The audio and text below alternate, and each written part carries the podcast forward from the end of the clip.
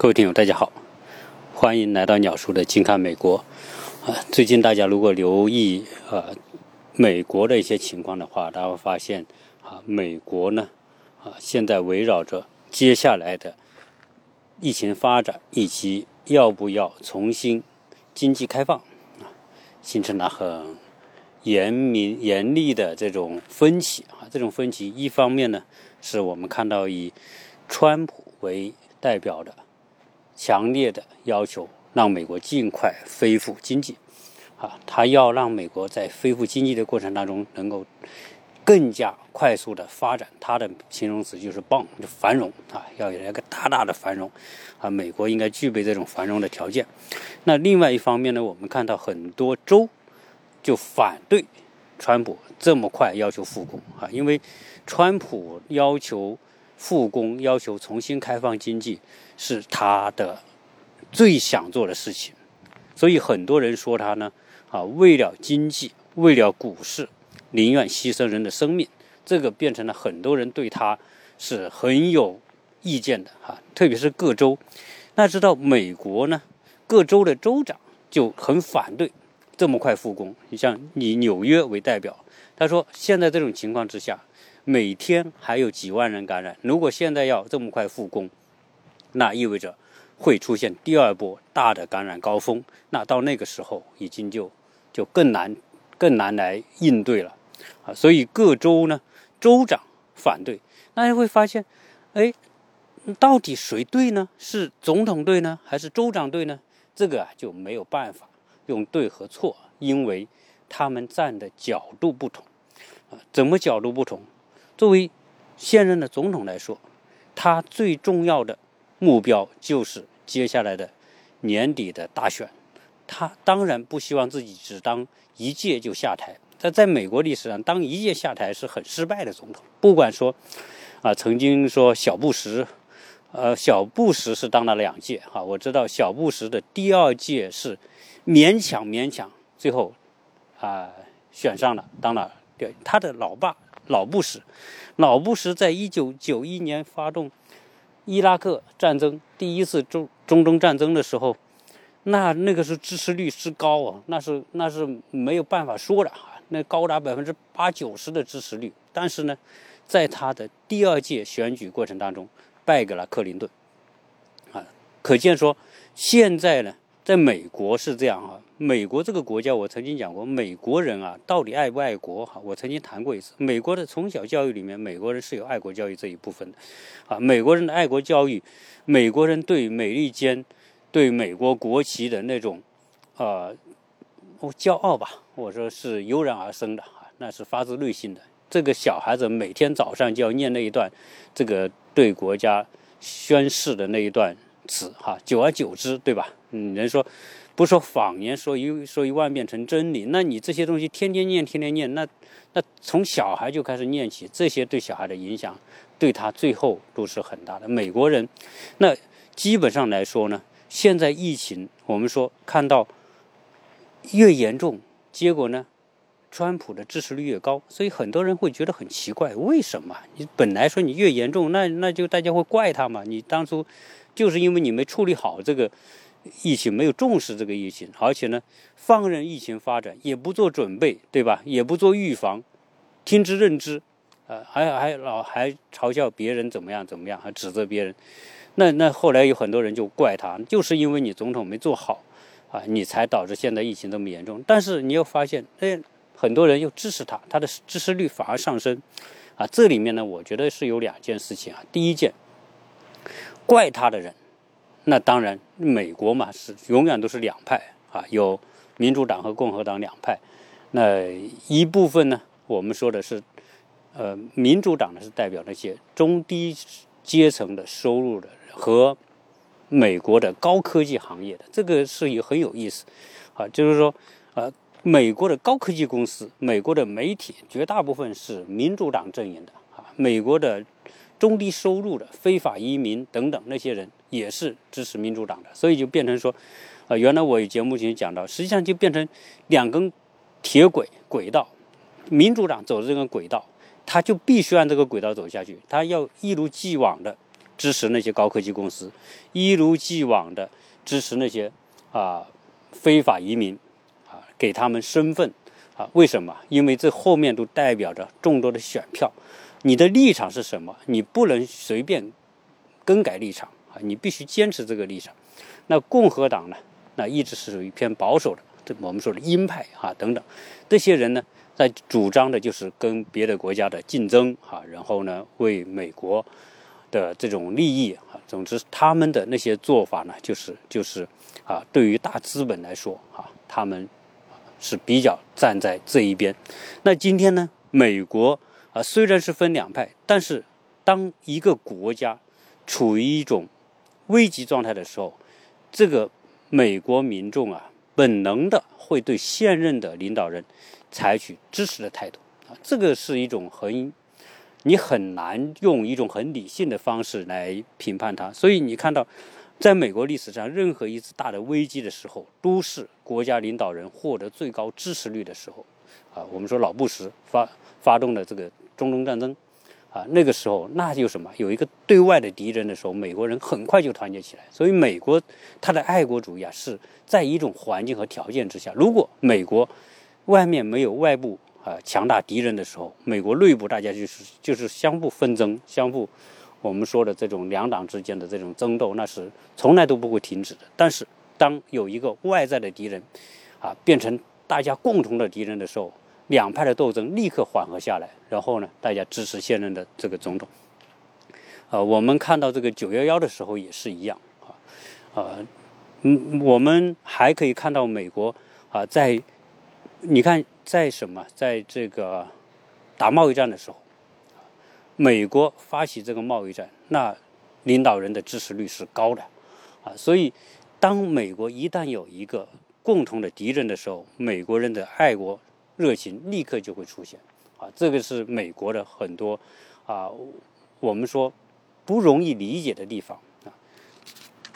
今天啊，我们看到川普的支持率在很多民调显示他是很高的，那呃，在这种非常时刻呢，他获得高支持率是可以理解的，因为啊，现在美国你看，一个是因为疫情，第二个呢就是。从贸易战一直延续下来的，他的那个假想的敌人，他的竞争对手，他一直不会放弃。所以我曾经有节目讲，啊，不管美国危机到什么程度，美国都很难主动放下自己的这种姿态来和别的国家，和特别是和贸易战当中打的你死我活的国家来讲和，然后来。寻求别人的帮助，他是不会的，因为他不能够放下这个敌人。在美国的这个政治上，这个敌人是现任领导人获得支持的最重要的条件。好，如果放弃了这个，那他意味着他的这个获得支持的原动力就会丧失。啊，这个是大家如果你去琢磨琢磨，你会可以发现。所以今天呢，呃，川普的支持率高，那到底现在关于美国？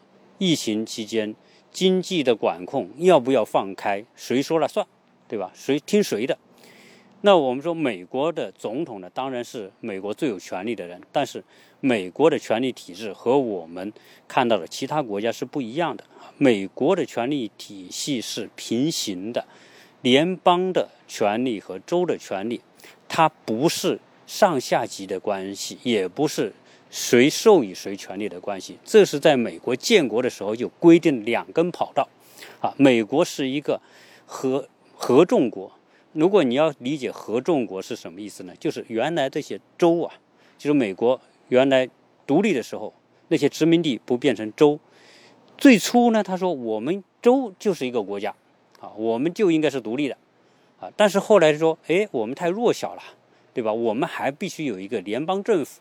和我们州政府来共同配合，让我们这个新生的国家不至于说被别人给掐灭。所以呢，啊，我们要有联邦政府。所以当时围绕着联邦政府和州政府哪一个权力应该更大，是进行过激烈的争吵。后来美国所设定的这个权力价格体系里面是分权制，分权制的模式就是说由各州。来授予联邦权利，这个是美国宪法上明确规定的啊。美国好像是宪法修正案第十五修正案里面就规定，就是说这个联邦的权利不是天生的，不是说啊我一独立我联邦就最大，然后你各州都要听我的，然后我我总统啊任命州长，不是啊不是，当初美国独立的时候，各州一起开会。开会就来说，把权力的划划分权利啊，所以这个是他们特别好玩的地方。就说这个权利呢，哎，哪些是应该授予联邦的权利，哪些是我们州的权利，也就是说地方的权利。那这个权利怎么来分呢？啊，这个时候呢，啊，有人就提出来，你说像当时的国户有很多很厉害的人啊。我我们曾经讲过，在美国的建国初期，啊，华盛顿的威望最高，但是华盛顿并不是当时最聪明的人。当时在美国国库里面，最聪明的那些人，以我个人看来，排第一的应该是汉密尔顿。啊，大家知道汉密尔顿是第一任的美国的财政部长，实际上他是华盛顿最得力的、最信任的人，也就是仅次于华盛顿最有权力的人。大家会说，这么厉害的人怎么没看他当总统呢？是的，这个汉密尔顿这哥们太聪明。当时你说十个华盛顿，如果要从智商的角度，那都那加在一起都不是一个汉密尔顿的对手。那实在这个汉密尔顿是太厉害了啊！他是个孤儿，后来这个华盛顿很欣赏他，让他当他的助理，也当了他的财政部长。他力推当时要建立一个强大的联邦政府。只有一个强大的联邦政府才能够领导美国不解体啊！美国不解体是美国能够长期存在和发展的根本前提，所以他是相当有远见啊。汉密尔顿啊，当时在围绕着要不要加强和巩固联邦权力，当时有个联邦党人文集啊，他写了大量的文章，最后统一了当时这个美国人的。观念，所以让当时联邦政府能够确立，而且能够享有足够大的权力来维护这些国家的利益，啊，所所谓的这个合众国嘛，就各州的利益。那怎么来分权呢？啊，这个就分啊层级来看吧。就是说，如果是牵涉到国家范围的事务，应该这个权利属于联邦。什么是属于国家范围的？那首先，外交当然是属于国家范围的，你不能每个州搞个外交部吧，对吧？那你是成立有个统一的外交部来代表我们各个州对跟其他国家打交道。还有什么呢？国防那需要我们统一的这个一个联邦的机构来负责，那就国防部，对吧？那还有什么呢？还有这个这个税收，国家税收啊，那也是要有一个国税局。那总之还有什么呢？还有这个大型的公共超出一个州之外的公共事务啊，比如说这个我们说的这个，现在联邦管着很多的公共福利啊，这个公共福利需要有一个州，呃，以超出州之外的部门，所以当时牵涉到的这些什么外交、国防，然后公大型的跨州的公共事务等等，这些都属于州的权利。啊，都都属于联邦的权利。那哪些是属于州的权利呢？啊，比如说各州的具体的事务是由各州来管，包括我们说的教育啊、卫生啊、什么这个这个民生啊等等各方面的这种属于民间的基层的事务，那些是由州的权利来管。那现在我们说，这个现在的美国就是分州政府。和联邦政府，那州政府呢？它实际上是是一个州，是一个小的国家。州它有州的宪法，有州的这个立法机构，就是州的议会，也有它的最高行政长官是州长啊。但是呢，州它有国民警卫队，但是它没有其他的联邦军队，所以它的国民警卫队呢是服从于它州长的安排啊。那美国的这个。今天美国的这些，呃，联邦的权力得到大大的扩充。这两百多年来，哈，你美国众多的联邦机构，什么联邦调查局、中央情报局，对吧？国土安全局啊，然后你看到 CDC 这些啊，都是属于联邦的机构啊，联邦的这个权力随着这种国际这个发展呢，它的权力在不断的得到加强和巩固。所以到你看今天的连这个这个川普的权力啊。应该是在历届总统当中最大的，所以他在行事方式上和其他的总统就有很大的区别啊。他是在一直在加强这个总统的权利。那牵涉到复工的时候，这个权利属谁？明摆着，它属于各州的事务。所以具体要不要复工，那是由州长来宣布。因为当初呢，这个各州宣布居家隔离的时候，宣布戒严。这些都是由州或者市来宣布的，啊，那所以呢，那今天你说，总统说我们要让大家在复活节复工，你看，后来大家反对也没有复成，现在呢他又说我们要在五月一号，啊，你看他在记者招待会上，每每一日的新闻简报他就说，我们很快可以复工，最早可能在五月一号，现在我们就看了五月一号能不能复工，以很多州的情况来说。他是不愿意复工的。你看，东部以纽约为中心的七个州啊，纽约旁边什么新泽西是吧，也很严重。然后马萨诸塞州啊，然后这个宾夕法尼亚，对吧？纽约州啊，罗德岛这几个州再联合起来说，哎，你说五月一号复工，我们自己搞一个联盟，我们自己在商量什么时候复工。这就变得说，总统有可能你的愿望，这些州就不会听。啊那西部呢？加州，他也不听。加州什么俄勒冈州和华盛顿州这三个州，他们也不听。为什么？因为他们很清楚，如果复工，一旦导导致疫情进一步扩散的话，那这些国家呃这些州所遭受的损失会更大，未来的控制难度会更大。所以他们宁愿让整个疫情出现真正的拐点之后。真正他们有能力控制的前提之下，才可能宣布复工。所以这两个思路是不同。那各州来说，他们是要保证自身的这种疫情能得到控制。但是呢，作为现在的川普来说，他要保证尽快重启经济。重启经济就会出现漂亮的数据，就会出现股市的上涨，那就会出现什么呢？这些大的财团。经济才不会崩溃，很多企业才不至于死亡。这样一来呢，他既能得到这些大财团的支持，同时又能得到什么？用得到民众的支持。很多老百姓啊，美国人是穷的，他没钱。你说两个月没有收入，他们就基本上就会个人就会破产。所以现在为什么美国要大张旗鼓的发钱？每家每家要发。比如说每个成人发一千二，对吧？小孩发五百，对吧？一个家庭四口之家可以发到三千以上，啊，我们周边这些邻居在群里面天天讲，哎呦，你发钱了没有？你领到钱没有？那这些有些是很快就，因为他现在通过银行账户转账，有的转账不了的，那就要发支票啊。要发支票呢，可能速度会比较慢。你要知道，特别有意思，这个川普啊，他他是一个精明的生意人。他说：“现在，哎，发支票好，发支票，我要在支票上写上我川普的名。那当时这个这个他下面的官员说，这个不好吧？历史上都从来没有一个总统把他的名签在这个发给老百姓的这个支票上面，只有主管的官员有权利签这个字，总统是不能签字。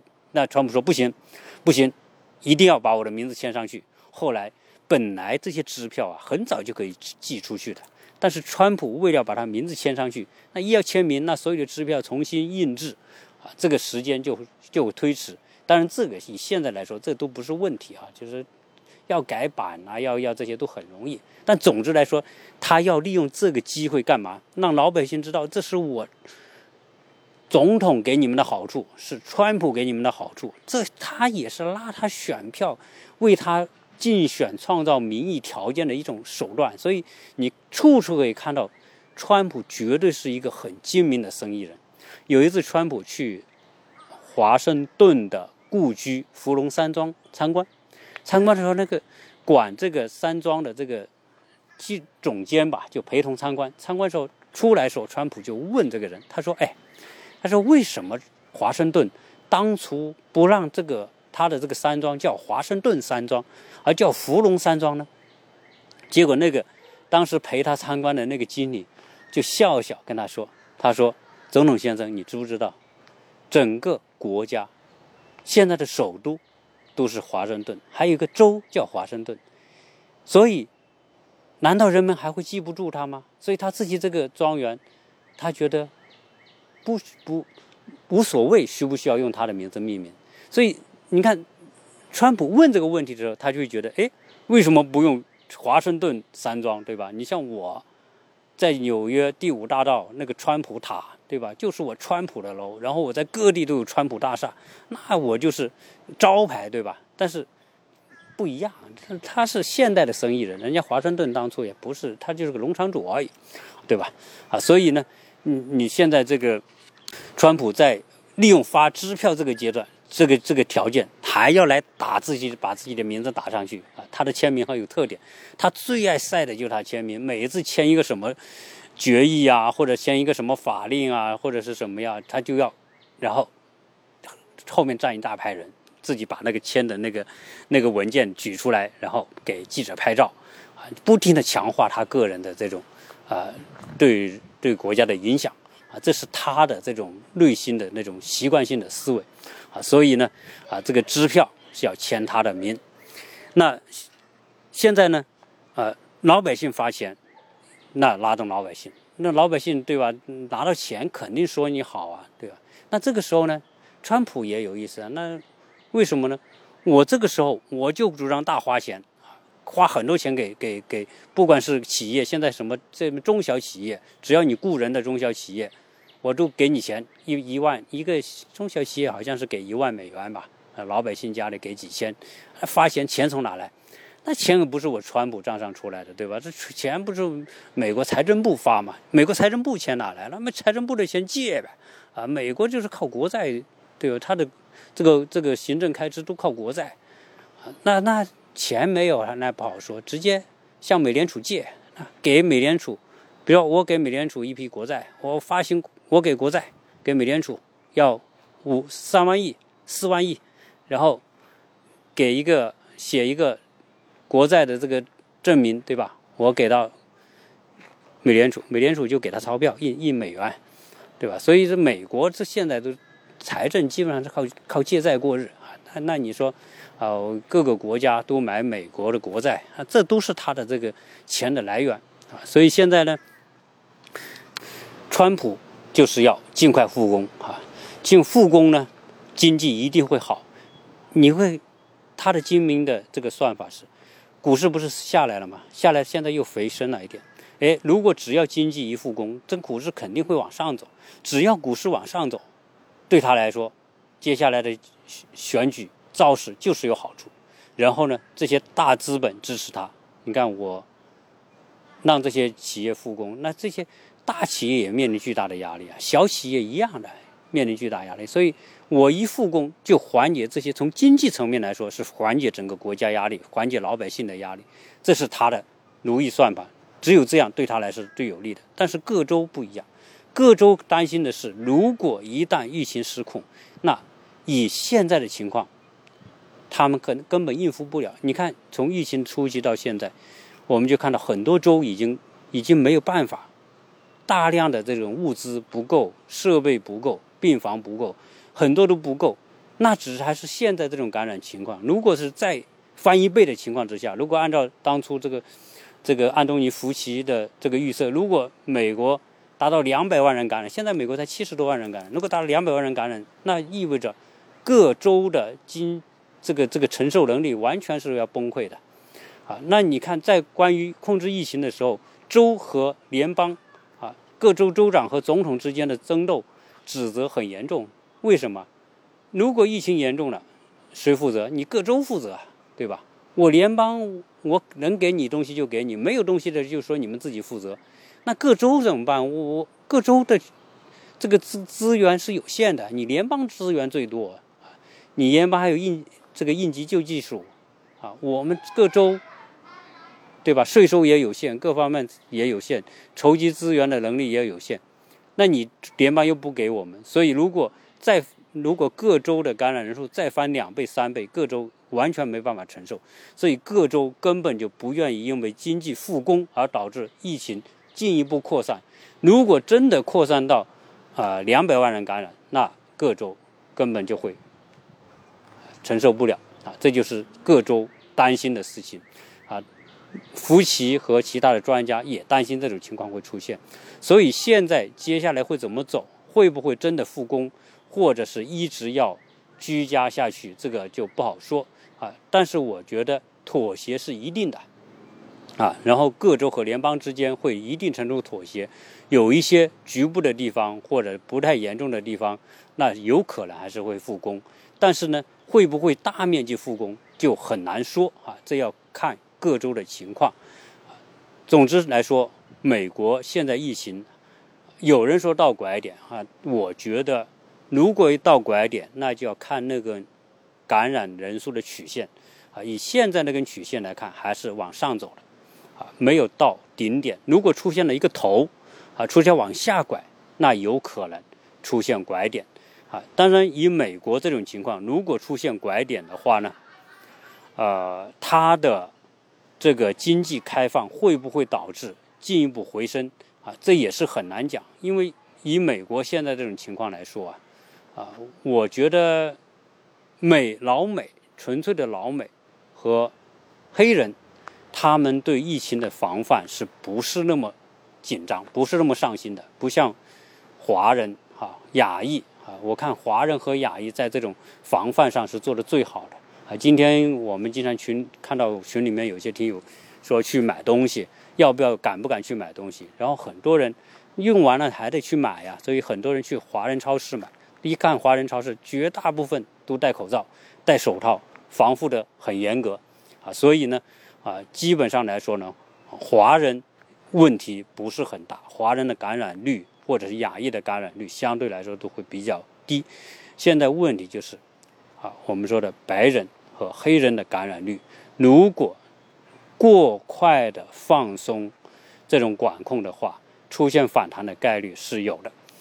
而且这种概率还比较大，所以呢，啊，关于美国接下来啊要不要复工啊，还是继续呃实行严厉的居家令啊，现在呢正在争论当中啊。那最后呢，我想可能会达成一定的妥协，局部的开放或者是分步骤的开放。这个呢，啊，在它开放的同时，可能做好更。充分的准备啊，因为现在美国有个条件是什么呢？美国的检测确实它的这个呃速度呢是越来越快，这个检测的手段得到了改进啊。现在据说是几分钟出结果哈，啊十十几分钟出结果。如果真正能可以做到这样啊，以非常快的速度检测，而且呢，现在可能会出现说自我检测，就是你买一个盒子，然后自己在家检测，挤一滴血出来。很快就出现这个数据，啊，这种情况呢，就更有助于什么呢？发现感染者，然后呢，针对性的治疗，啊，只是说美国呢不太可能像中国那样，啊，我们说的这个应收尽收、应治尽治，在美国是绝对做不到的，啊，因为第一，它的感染人数现在很快就会达到中国感染人数的十倍，啊，我们八万人，它很快就会有八十万人，对吧？那你说，啊，重症的人数，各方面的人数都会比较多，所以这种情况之下呢，啊，美国很难真正做到这个应收尽收，啊，应治尽治，所以它大量的会要依赖特效药。所以为什么川普那么急的向全世界推广羟氯喹、推广这个路德西韦这些药啊，就是希望这些药呢能够治好这些居家的感染者。这样一来呢。他的医院的这种压力会减少。专家们总体的意见是不主张这么快啊，包括福奇啊，福奇现在上次不是说川普要炒他嘛，后来又辟谣说没有要炒他的意思啊，因为这个人呢，你炒不炒他，他的话都已经是有相当的分量，在他代表专家的专业意见啊，所以呢。而美国又是说你炒了他，又不是他不能说话，你炒了他照样跟媒体这个发表各种个人意见，所以他还会有这个对疫情的这种分析判断，还是有他的影响力啊。作为他们来说是反对啊这种盲目乐观的复工的这种想法。但是呢，从总体来看呢，美国的这种国力和美国的医疗体系，应该说还是比较强大的，这种是看得到的。啊，虽然个别地方像纽约那种情况很严重啊，但是大部分情况呢，啊，以我们自身边来说，我们出去兜一兜哈，也没有感觉到有多严重，大家生活没有太大的改变啊，只是说更多的。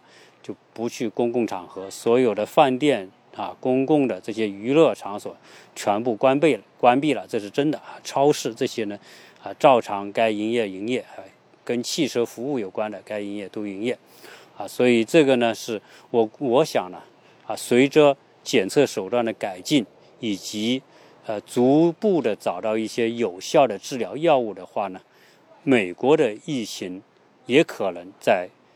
一两个月之内会有一个根本性的转变，这是啊我对美国的一个看法。所以基本上到下个学期啊，学生开学，也就是八月份开学啊，问题应该是不是很大啊。这个学期呢，都基本上是在这种居家状态呃过去了，学生呢也不用考试啊，因为不管是高中生毕业还是这个其他的，我们的小孩他们。